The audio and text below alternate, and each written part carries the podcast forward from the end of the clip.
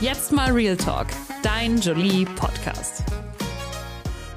Hallo und herzlich willkommen zu einer neuen Folge Jetzt mal Real Talk, der Jolie Podcast. Mein Name ist Jenny und gegenüber von mir sitzt Emily Roberts. Hallo Emily. Hallo, grüß dich, Jenny. Hi. Magst du dich vielleicht einmal kurz vorstellen, damit unsere Leser und Leserinnen auch wissen, wer du bist? Hi, ich bin Emily Roberts, ich bin Musikerin, äh, komme gebürtig aus Hamburg, wo wir uns heute natürlich auch befinden. Ähm, lebe jetzt in Berlin, ich bin halb Engländerin und äh, ja, mache äh, Popmusik im weitesten Sinne. Einigen von unseren Zuhörern und Zuhörerinnen bist du bestimmt auch schon bekannt. Du hattest ja auch schon ein paar bekannte Songs, dazu aber später bestimmt noch mehr. Willst du uns vielleicht einmal kurz erzählen, wie du überhaupt zur Musik gekommen bist? War das schon immer dein Wunsch oder wie hat sich das ergeben? Ich habe tatsächlich einfach schon immer gesungen. Also mein Vater ist auch Musiker. Es gibt so Tonaufnahmen. Vor, als ich vier Jahre alt war, da war ich mit im Studio und habe da schon sowas gesungen. Mit, das war so süß mit dem krassesten britischen Akzent ever. Mhm. Ähm, es war, glaube ich, für niemanden Überraschung dass das so wird. Ich wollte aber auch immer Schauspielerin werden, weil es auch einfach leichter ist, wenn du sagst, du willst Schauspielerin werden, wenn das wirst, du wirst ja viel gefragt als Teenager, ne? Was ja, willst du mal ja. so machen mit deinem Leben? Dann können die das nicht so schnell testen, weil wenn du sagst, ich möchte Sängerin werden, dann kommt es so aus der Pistole geschossen, sing mal was. Mhm. Sing mal was. Und dann sagst du, nee, natürlich jetzt nicht. Und dann sagen sie, hä, wieso, wenn du Sängerin werden willst, dann musst du doch jetzt auch was singen können.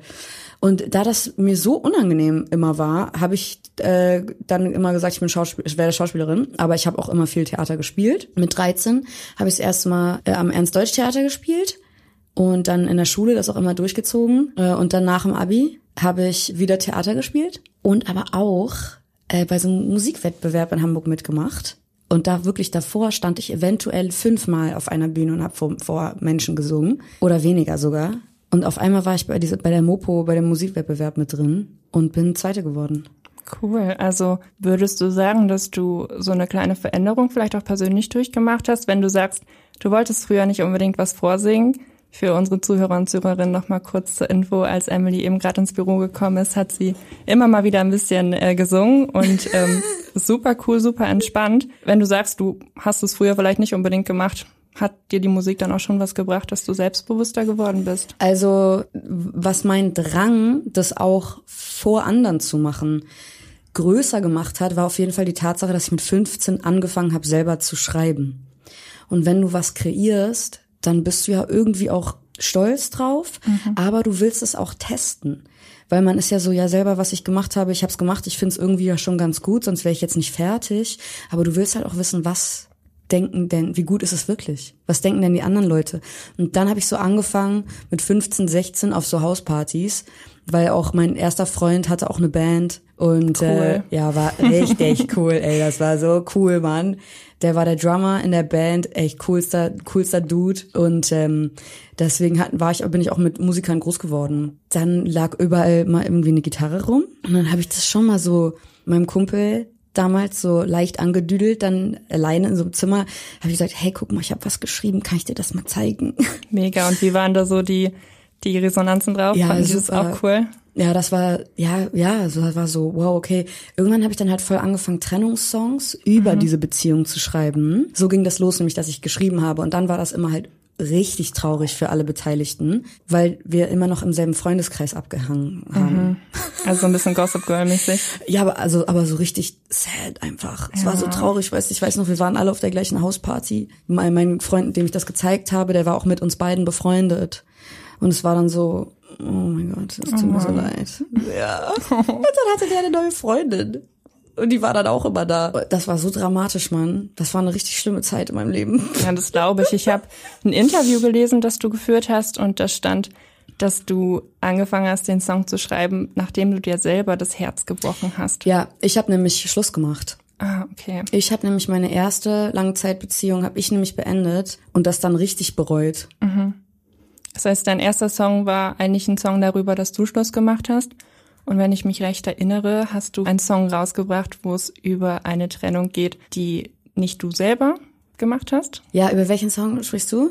Ich meine, das war Hemingway. Hemingway, die Beziehung, die habe ich auf jeden Fall beendet, mhm. aber nach einem langen Kampf. Also da war ich zum Beispiel auch in so einer emotionalen Abhängigkeit und habe mich halt irgendwie gar nicht getraut, Schluss zu machen oder konnte mir das gar nicht so vorstellen, weil das war so auf einmal so alles, was ich kannte, war unsere schlimme Dynamik, in der ich mich schon lange nicht mehr wohlgefühlt habe.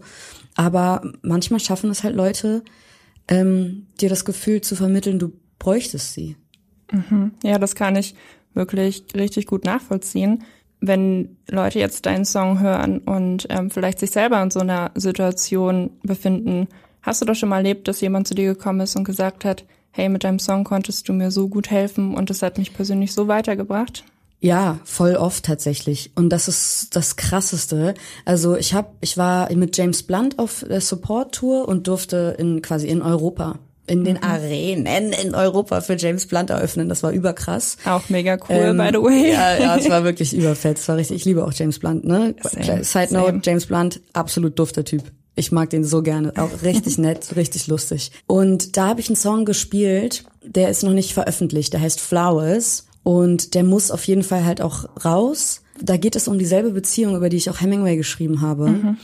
Aber mit ganz viel Wut. Da war ich wütend. Da war ich wirklich so wütend auf diesen Typen. Und ich finde oft ist Wut eine Emotion, die bei Frauen total zensiert wird. So, wir dürfen nicht wütend sein, das ist eher, dass es Jungs sind wütend. Irgendwie, weißt du, so, wo ich denke, Gefühle sind doch nicht gegendert, Alter. Äh, wir haben alle Gefühle und alle dürfen alle Gefühle haben, haben das gleiche Recht auf jedes so, alles so zu fühlen, wie, wie es halt ist. Und es ist auch manchmal total gesund, einfach eine Wut mal zuzulassen dass man auch die Chance hat, sie zu verarbeiten und dann wieder auch rauszulassen. Und in Flowers sage ich, die Hook ist, uh, you pour gasoline on flowers and watch them burn. You made me cry for hours. I gave you my heart and only got a heartache in return. Und es ist halt so, ey, ich habe dir alles gegeben und ich habe nur Scheiße zurückbekommen. Und Konntest du das auch in der Beziehung so kommunizieren oder verarbeitest du das jetzt erst durch deine Songs so richtig? Nee, ich bin, ich bin, hab, ich würde schon sagen, ich habe ein fett, fettes Kommunikationsproblem irgendwo auch. Bei mir gab es primär, wenn es bei mir Probleme gibt in irgendwelchen Zwischenmenschlichen, es liegt es an der Kommunikation, wie bei uns allen gefühlt. Ne, Kommunikation ist key. Mhm. Ähm, aber aus dieser Beziehung musste ich erst, da musste ich so viel Abstand nehmen, um zu verstehen, was da passiert ist weil ich das, ich habe das nicht mehr verstanden. Also ich bin nicht mehr durchgestiegen und das sind, da sind so schlimme Sachen auch passiert, die ich auch teilweise einfach verdrängt habe, weil ich dachte, nee, das passiert jetzt gerade nicht. Das machst du jetzt gerade nicht. Das ist jetzt gerade nicht dein Ernst. Wo mir Jahre später aufgefallen ist, boah, da ist dir was passiert, das, das hast du nie jemandem erzählt. Und deswegen, da brauchte ich viel Abstand und habe auf jeden Fall durch die Musik mir damit den Arsch gerettet, weil ich auch gar nicht mit Freunden irgendwie so richtig drüber sprechen konnte. Aber das irgendwann kam es so raus. Und mhm. bei Flowers zum Beispiel, ich habe den C-Part Jahre später erst geschrieben, weil der erst Jahre später so zusammengekommen ist. Und dann habe ich ähm, diesen Song wirklich sieben Jahre, nachdem ich ihn geschrieben habe, erst aufgenommen. Also hast du dir auf jeden Fall deine Zeit genommen, um das alles zu verarbeiten. Ja, und beim Aufnehmen habe ich das erste Mal auch so geweint. So mhm. auch nicht aus Selbstmitleid, sondern so, ich war so überwältigt von dem Gefühl, so, boah, krass, das ist dir damals halt alles passiert und du hast es versucht, so krass mit dir selbst auszumachen, ähm, weil ich mich so geschämt habe, dass ich so lange in so einer schlimmen Beziehung war. Ne, mhm. wenn, du kennst das vielleicht, wenn deine Leute schon die ganze Zeit sagen, Digga, was ist das eigentlich vielleicht? Trenn dich doch vielleicht mal und du machst es nicht. Und irgendwann fühlst du dich schuldig. Ja, aber man kann halt nichts entscheiden, wenn man selber noch nicht so weit ist. Und da kann noch jemand zu dir sagen, hey, trenn dich. Solange du den Entschluss nicht ja, gefasst hast, wird du. es einfach nichts. Heilung und Selbsthilfe, das, also es kommt immer von innen. Und wenn, ja. ne, das sind alles Prozesse, die dauern, solange sie halt auch dauern.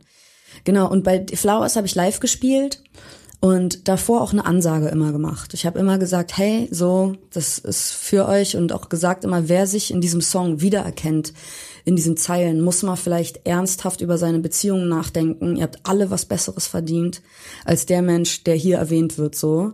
Ähm, ihr habt alle Liebe verdient. Ich habe ein paar Nachrichten bekommen, dass Leute sich tatsächlich getrennt haben, weil sie diesen Song gehört haben. Es ist so krass, was Musik mit einem machen kann. eine, eine, eine Frau hat mir geschrieben, Emily, ich habe mich am nächsten Tag von meinem Krass. Freund getrennt.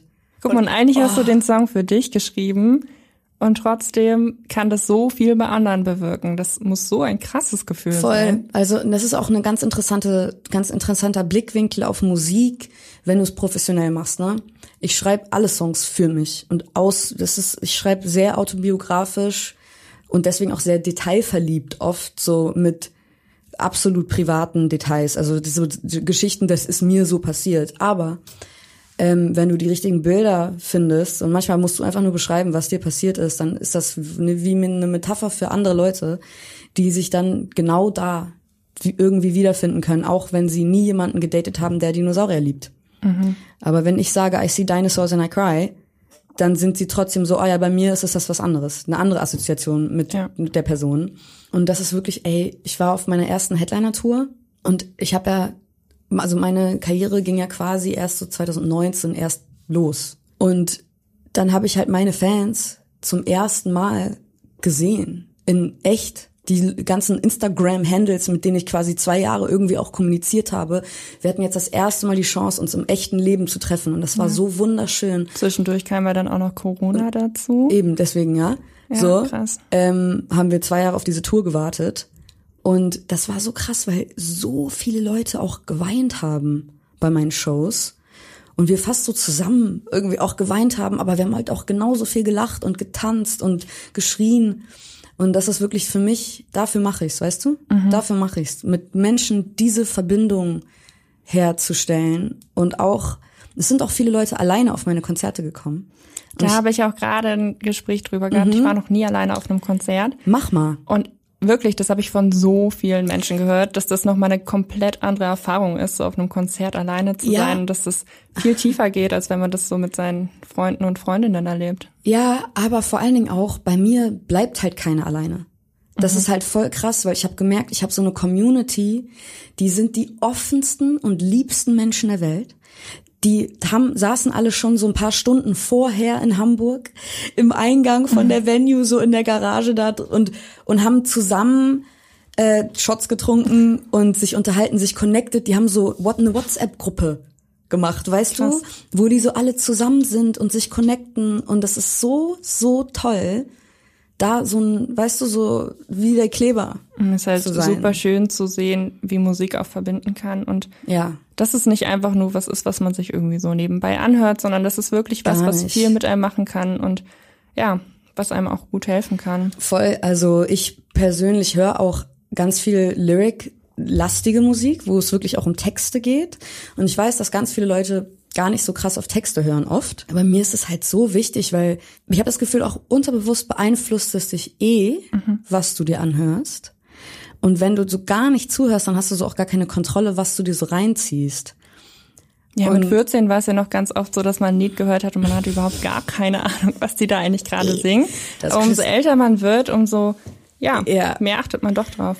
Hast du einen Song, ähm, der dir von den Lyrics her am allerbesten gefällt? Entweder von dir oder von jemand anderem? Das ist jetzt wie ein Tropfen aus dem Ozean mhm. rausholen, ne? Weil es kommt ganz, ganz doll drauf an, was ich fühle oder was ich fühlen will. Es gibt eins, ja, ich könnte jetzt wirklich 500 Songs hier, ich könnte eine Playlist abliefern, aber manchmal passiert mir das, dass ich, ich, pass, ich bleib ganz oft auf einem Song klatschen. Und zwar auch wochenlang. Wochenlang höre ich dann, ist mein Go-To-Song. Mhm. Ich höre auch andere Musik, aber wenn ich ins Auto steige oder sowas und ich mache, dann wird der Song gespielt. Und das war ganz lange Thinking About Love von Wild Rivers.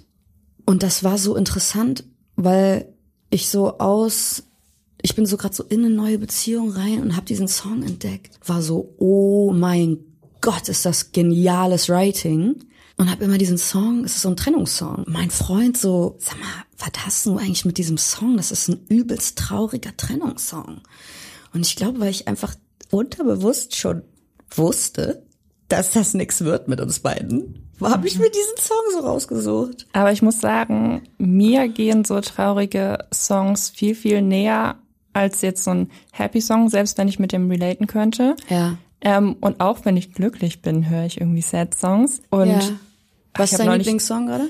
Äh, gerade weiß ich es gar nicht so ganz genau. Ich muss sagen, ich bin immer nicht so richtig up to date. Ich bin so ähnlich wie du. Ich höre dann immer einen Song auf Dauerschleife. Mhm. Und mein all-time favorite Song ist halt wirklich von Florence and the Machine, Cosmic Love. Ja. Ich bin aber auch ein großer Giant Rooks Fan. Ja, die sind Und auch so toll. ähm, ja, da liebe ich eigentlich alles von denen. Ja, Also ja, die Frage nach einem Song ist bei mir auch immer nicht so easy. ne? Aber ich finde immer so, der erste, der einem in den Kopf kommt, den muss der man hat sagen. irgendwie, ja, und der hat irgendwie auch was mit mir zu tun. Mhm. Gefühlt. Cosmic Love. Ähm, ist meine Jugend. Geil. Ich weiß noch ganz genau, wie ich mit meiner besten Freundin einmal nach einer Party ähm, ja ein bisschen angetrunken auf der Toilette war und draußen standen ganz viele Leute und wir wollten irgendwie nicht, dass die hören, was wir reden und dann hat eine von uns einfach Cosmic Love gesungen und die andere hat erzählt, was sie erzählen wollte. Oh, wie süß. Was für eine schöne Erinnerung. Ja, ich mag das auch richtig. gern. Hammer. Ich habe den jetzt gerade gar nicht so im Ohr. Ich muss mir den gleich nochmal anhören. Ich möchte ihn bloß nicht Sing ihn vorsingen. noch mal vor, Nein, bitte. Aber Florence and the Machine ist auch wirklich einfach unglaublich. Unglaublich, ne? Also, Also puh. die Stimme ist krass. Ja. Aber kommen wir vielleicht auch noch mal zu deiner Musik. Ja. Ähm, hattest du überhaupt einen Plan B, wenn es nicht geklappt Nein. hätte? Du hast gesagt, du wolltest Schauspielerin eventuell noch mal werden. Ja, aber ganz ehrlich, ich finde, irgendwo ist es auch total eine Kerbe. Also und ich, ohne- jetzt irgendeinen Beruf zu diskreditieren, natürlich, das sind beides vollwertige, ganz krasse, krasse, anstrengende, große Berufe, die man nicht so aus dem Ärmel schüttelt einfach mal. Aber sie haben so viele Gemeinsamkeiten, finde ich. Nur habe ich, ich habe es letztens jemandem erklärt, ähm, warum ich dann Musikerin geworden bin. Und zwar war das für mich irgendwie so wichtig, mich selber auszudrücken, weil ich kann auch im Gespräch meine Gefühle irgendwie dann erzählen, aber nichts transportiert es halt wirklich so wie die Musik. Ich kann dir jetzt erzählen, boah, ich habe so Liebeskummer. Und dann sagst du, oh Mann, Mausi, das tut mir so leid. Und dann sage ich, ja, ich habe richtig viel geheult. Oder selbst wenn ich auch heule vor dir. Aber wenn ich dir mit messerscharfen Lyrics genau erkläre, wie sich das anfühlt, wenn mein Mensch, der mich gerade verlässt, das Haus verlässt, jetzt gerade und mein Herz mir aus der Brust gerissen hat und mitnimmt, so, dann fühlst du das in dem Moment, was ich fühle. Das So. macht mir richtig Gänsehaut. Und das finde ich halt so magisch an Musik, dass es wirklich einfach, es gibt nichts anderes, was Gefühle in Flaschen botteln kann. Aber mit Musik, you can bottle it up. So, Das ist echt wie so eine eigene Sprache für sich. Ja. Es sind die gleichen Worte, aber die Worte haben eine ganz andere Ja. Bedeutung. Ich bin auch ein Riesenfan von Poesie, generell, Poetry. Ey, ich find's vor allen Dingen so, also ich bin, ich habe ich hab ADS und ich habe auch eine relativ kurze Aufmerksamkeitsspanne, deswegen finde ich auch Bücher lesen manchmal total anstrengend. Und ich finde Poesie so toll, weil du in so kurzer, in so einem kurzen Format so viel ausdrückst. Hattest du denn auf deinem Weg auch irgendwie krasse Hürden, die du bewältigen Ja. musstest? Natürlich. Klar, ey, mein erster Plattenvertrag war irgendwie ein bisschen Shitshow. Da habe ich mich auch sehr fremdbestimmt gefühlt und sehr viel, ach, weißt du, manchmal denken Leute, dass man durch so harte Kritik wächst. Und dann kommt in dir dieses, jetzt zeige ich's dir, jetzt wachse ich über mich hinaus, um es dir zu beweisen. Und so, ich hab das nicht. Ich wachse mit Zuspruch und Liebe, wie eine Blume, ja. Und äh, da, da ist halt jemand einfach sehr lange sehr falsch mit mir umgegangen. Und das, Und das war, lässt sich ja auch wieder auf jede Situation beziehen. So, hey, wenn du jemanden kritisierst, dann bringt ihn das nicht weiter. Sag einfach, was dich stört und ähm, gib konstruktive Kritik, dann funktioniert das all- alles viel, viel besser. Aber genau so sollte man halt auch sagen, wenn was gut ist. die Art, Kritik zu äußern, das ist so eine Kunst. Und manche Leute können es halt einfach gar nicht. Ja. Also gar, so gar nicht. Und dann machst du halt zu und dann ist das kein Miteinander, sondern wird das ein Gegeneinander. Und das finde ich halt voll schwierig. Vor allen Dingen in der Musik. Man hat eigentlich ja irgendwie, haben alle das gleiche Ziel. Aber jeder hat eine andere Idee, wie man da hinkommt. Und das ist halt total schwierig, da ein Team zu finden, mit dem man die gleichen, die gleichen Wege zum Ziel findet. Und deswegen, das finde ich auch zum Beispiel für jeden, der das hört, der oder die Musikerin werden möchte. Wenn man zum Beispiel Management findet, man muss sich darüber unterhalten, wie kommen wir dahin. Und nicht wohin wollen wir, nur wohin wollen wir. Ganz klar zu definieren, wohin wollen wir ungefähr, aber wie kommen wir dahin? Das ist so wichtig. Wenn du sagst, ähm, dass dir die Kritik nicht so richtig weitergebracht hat, leitet das vielleicht schon so zu, einem, zu einer anderen Hürde über. Ich habe dich beim ESC-Vorentscheid gesehen und bin dadurch überhaupt erst auf dich gekommen, fand, fand dein Lied so richtig gut und ähm, ja, nochmal für unsere Zuhörer und Zuhörerinnen, alle, die es nicht gesehen haben, Emily ist da der Text etwas entfallen. Ich habe meine, ich habe die ersten zwei Sätze von meiner zweiten Strophe einfach vergessen. Was ich auch by the way überhaupt nicht schlimm fand und ich finde, du hast es so sympathisch gelöst. Aber ich habe ähm, auch gesehen, dass da echt im Netz so ein paar Kommentare waren, die wirklich überhaupt nicht cool waren. Und ich habe aber auch mies schief gesungen. Muss ich ja auch mal selber sagen. Also, weil das ist das, das ist das Ding. Ich kann halt singen, ne? Ich Absolut. kann halt singen. Und deswegen hat's mich auch so fertig gemacht, als ich, ich hab, ich konnte mir das danach kaum angucken, wie unglaublich schief ich gesungen habe, weil ich es, es war wirklich eine der, einfach meine schlechteste Performance, die ich ungefähr jemals abgeliefert habe, aber halt leider im Live-Fernsehen. Ja. wäre das irgendein Dorffest gewesen, das wäre auch nicht gut, aber besser. Aber leider war es im Live-Fernsehen und es lag auch an verschiedenen Dingen natürlich. Ich habe mich einfach gar nicht gehört. Ne, du hast ja so Knöpfe im Ohr, auf denen du dann deine eigene Stimme hörst und alles andere auch. Ich habe mich gar nicht gehört. Und deswegen habe ich auch so daneben gesungen. Und dann habe ich ja diese Seifenblase. Ich habe ja diese Seifenblase gepoppt. Im Timing. Von Soap. Und dann habe ich mich so darüber gefreut, dass ich äh, meinen Text vergessen habe. Und dann war ich so schockiert darüber, dass ich meinen Text vergessen habe, dass ich wirklich war so, was, äh, äh, nee. Ich dachte, äh, ich war echt so, nee, das passt, nee, nicht jetzt, komm. Wie in so einem Traum. Ja, schlechter kann es halt auch nicht laufen. Ne? Und ich muss auch sagen, ey, ganz ehrlich, wenigstens ist irgendwas passiert. Wenn ich mir die Show angucke, war ich so, boah, war doch, war doch, war doch ein witziges Highlight. Die, das hat auch den Puls der Leute auf jeden Fall mal in die Höhe gejagt. So, weil ich war, ich habe die Leute, ich habe ja die Gesichter gesehen. Ich starre wie in Zeitlupe in die Gesichter aus dem Publikum, aus der aus, aus dem Sofa und alle waren nur so, oh mein Gott. Ja, lustig. Ich ich habe ich finde, ich habe es danach auch, also ich war auch über, überrascht, wie schlagfertig ich es danach geregelt habe. Ähm, Jokes über den Song gemacht, über die Lyrics, direkt das so einbezogen und irgendwie, weißt du, ich habe, da konnte da sehr, sehr gut drüber lachen. Und du kannst ja auch jetzt super souverän damit umgehen. Ja, aber wirklich, viele Leute fanden das problematisch. Und ich muss einfach sagen, ey, die Deutschen sind so humorbefreit manchmal. Also wirklich, und ich meine, Schadenfreude ist nicht umsonst ein deutsches Wort, für das es in vielen anderen Sprachen einfach kein Wort gibt. Ich glaube, ja, viele haben das richtig als geilen Aufreger, um sich mal wieder über was anderes aufzuregen als über ihr eigenes Leben genommen.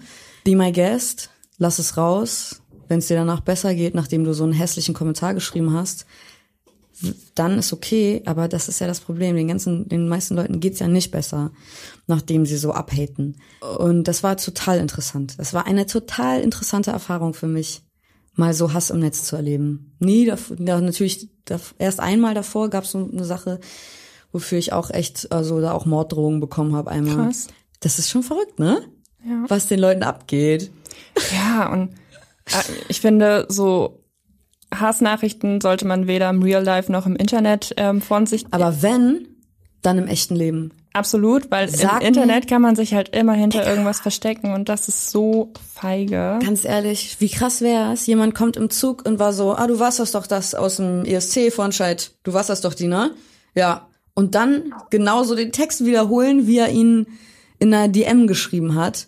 Mach das doch mal bitte anstatt eine DM zu schreiben. Weil da hätte ich schon fast Respekt vor. Ist natürlich auch ekelhaft. Aber das geht halt nicht, weil durch das Internet ist diese Barriere einfach komplett weg. Scham, diese Grenzen verschwimmen. Jeder, jeder hat ja auch einen Account, mit dem er Kommentare überall schreiben kann. Und äh, das ist verrückt. Das ist verrückt, wie Leute sich austoben. Macht das denn was mit dir, wenn du das liest? Geht dir das nah? Also nach dem ISC, ähm, ich bin von der Bühne und äh, war echt so, Leute, oh, ich war immer noch im Schock, ne? Ich war immer noch und war so, oh, ich war richtig sprachlos und musste lachen auch viel, aber war auch so, erstmal kurz einen Moment klar, und meine Managerin war so, Emily, ich behalte dein Handy noch mal einen Moment, ne? Weil ich wollte mein Handy und sie so, mm, mm, ich behalte das noch mal einen Moment. Sie hat schon zwei, drei Kommentare löschen müssen während der Show und dann hat sie es aber natürlich nicht aufhalten können. Irgendwann, ne? Und dann lag ich wirklich auch mal eine Nacht im Bett und habe mir das durchgelesen Und das war echt bitter. Echt bitter. Und ich habe auch auf jeden Fall geheult. Auf jeden Fall geheult. Es ist so eine Mischung, es ist eine ganz weirde Mischung aus allem, weil es hat mich einfach so geärgert, dass ich den Leuten nicht zeigen konnte, wie gut ich bin. Das hat mich halt so geärgert, weil dann hast du einmal so ein Publikum und reißt dich selbst so krass rein. Super schade. Aber dann auch, wie persönlich manche Leute geworden sind. Es hat mich so traurig gemacht, wie Leute sind. Ich weiß, im, im Philosophieunterricht haben wir öfter natürlich über die Natur des Menschen diskutiert. Und ich hatte auch, ich habe Geografie äh, im Abi als Schwerpunkt gehabt. Da glaubst du an gar nichts mehr. So, und jeder, der sich mit der Klimakrise auseinandersetzt, der glaubt halt nicht an das Gute in Menschen. So, weil wer, wären Menschen gut irgendwie so von Grund auf und nicht so einfach im Verdrängen und Wegschieben, dann wären, hätten, setzen wir nicht in einem Schlamassel jetzt. Aber irgendwie, ich glaube, dass so krass beides in Menschen wohnt und je nachdem, worauf du dich konzentrierst, das gewinnt halt. Und bei manchen Leuten ist einfach, es tut mir so leid. Es tut mir so leid, was die auch für traurige Existenzen halt irgendwie, also wie schlecht es denen gehen muss in ihrem eigenen Leben. Weil das ist ja, wer so viel Negatives rausgibt, da kann ja auch viel, nur negat viel Negatives da zurückkommen. Oder? Absolut, stimme ich dir super doll zu. Ich glaube, ja. jemand, der richtig happy mit seinem Leben ist, der würde sich ähm, auch nicht trauen, ja. jemand anderem sowas zu ja, sagen. Ja, voll. Und vor allen Dingen, wenn du glücklich bist, dann ist Empathie auch viel leichter, mhm. weißt du? Und dann ist es so, oh, oh Mann, das tut mir leid, dass dir das passiert ist. Dann, dann Empathie ist vor allen Dingen halt auch das Ding. So. Ja. Und das ist in unserer schnelllebigen Gesellschaft, in der wir alle so krass reizüberflutet sind, auch die ganze Zeit, manchmal halt einfach super schwierig, das ja. beizubehalten. Naja. Hast du denn aus der Situation auch einen Vorteil vielleicht bekommen? Also ich glaube, du bist schon im Gedächtnis geblieben. Ja, das ist, also es war auch wirklich witzig. Äh, manche Leute meinten so, Emily hat den schwierigsten Preis gewonnen, den du beim Eurovision gewinnen kannst, nämlich äh, Meme Queen. ich habe mich halt zum Meme gemacht. Eine Freundin von mir hat auch so einen Sticker, weißt du, auf WhatsApp ja. diese Sticker, so einen Sticker oh, nice. gemacht, wo ich so auf der Bühne stehe mit What? Also wir können alle wirklich richtig gut drüber lachen. Und es, äh, ich habe auch ganz, ganz viel positiven Zuspruch bekommen. Ganz viele Leute ähm, haben mich dadurch auch erst kennengelernt und sind auf meine Tour gekommen. Ja, und ich habe auch wirklich, ich glaube so eine Woche danach, habe ich dein Lied im Radio gehört. Und ich wusste ganz genau, ach, das war doch Emily, die beim ESC da gesungen hat. Und ich habe es halt sofort wiedererkannt. Und ja ja, negative Publicity ist ja irgendwie auch was, was in Erinnerung bleibt. Und ja. ich würde es gar nicht so negativ auslegen, weil es ist halt menschlich. Jedem kann das passieren und es ist einfach eine krasse Ausnahmesituation. Ja, war einfach ein schwieriger Moment. Ja. So. Und vor allen Dingen, weil es ein Wettbewerb war. Mhm. Und da, ich glaube, das hat halt das, das, das war halt das Schlimmste.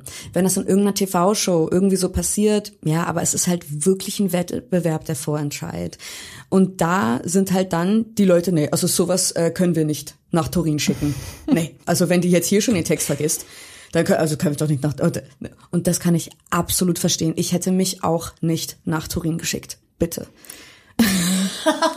Also klar, so der Beste, die Beste sollte gewinnen und ähm, es war halt leider einfach nicht die beste Performance, muss man ja dazu sagen. Ja, ja obviously, und, ähm, Digga. Aber trotzdem fand ich dich halt super cool Danke. und ich glaube, es gibt auch genug Leute, die es genauso sehen. Ja, es war, es, ey, ganz ehrlich, ich würde es im Leben nicht nochmal machen, die ganze mhm. Eurovision-Sache. Ich denke, das darf ich einfach mal so sagen. und ähm, äh, ich glaube, man muss sich ganz stark informieren, noch mehr informieren. Ich dachte halt, äh, Maneskin hätte den ESC wieder cool gemacht. Mhm. Und ähm, auf jeden Fall haben die gut was bewirkt, aber in Deutschland ESC, ich würde es niemandem empfehlen. Kann man in Deutschland Als, überhaupt den ESC gewinnen? Nein, Eben nicht. Nein, natürlich nicht.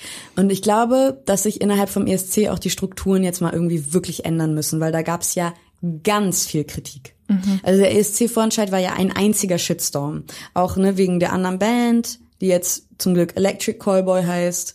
Und äh, da es war ein einziges Drama-Event. Und das muss ich medial zum Beispiel, also würde ich niemandem empfehlen, das nochmal mitzumachen. Irgendwie so. Sorry, ganz, ganz liebe Leute, die beim ESC arbeiten. Mhm. Aber äh, die ganze Wechselwirkung ESC und Deutschland, pff, du.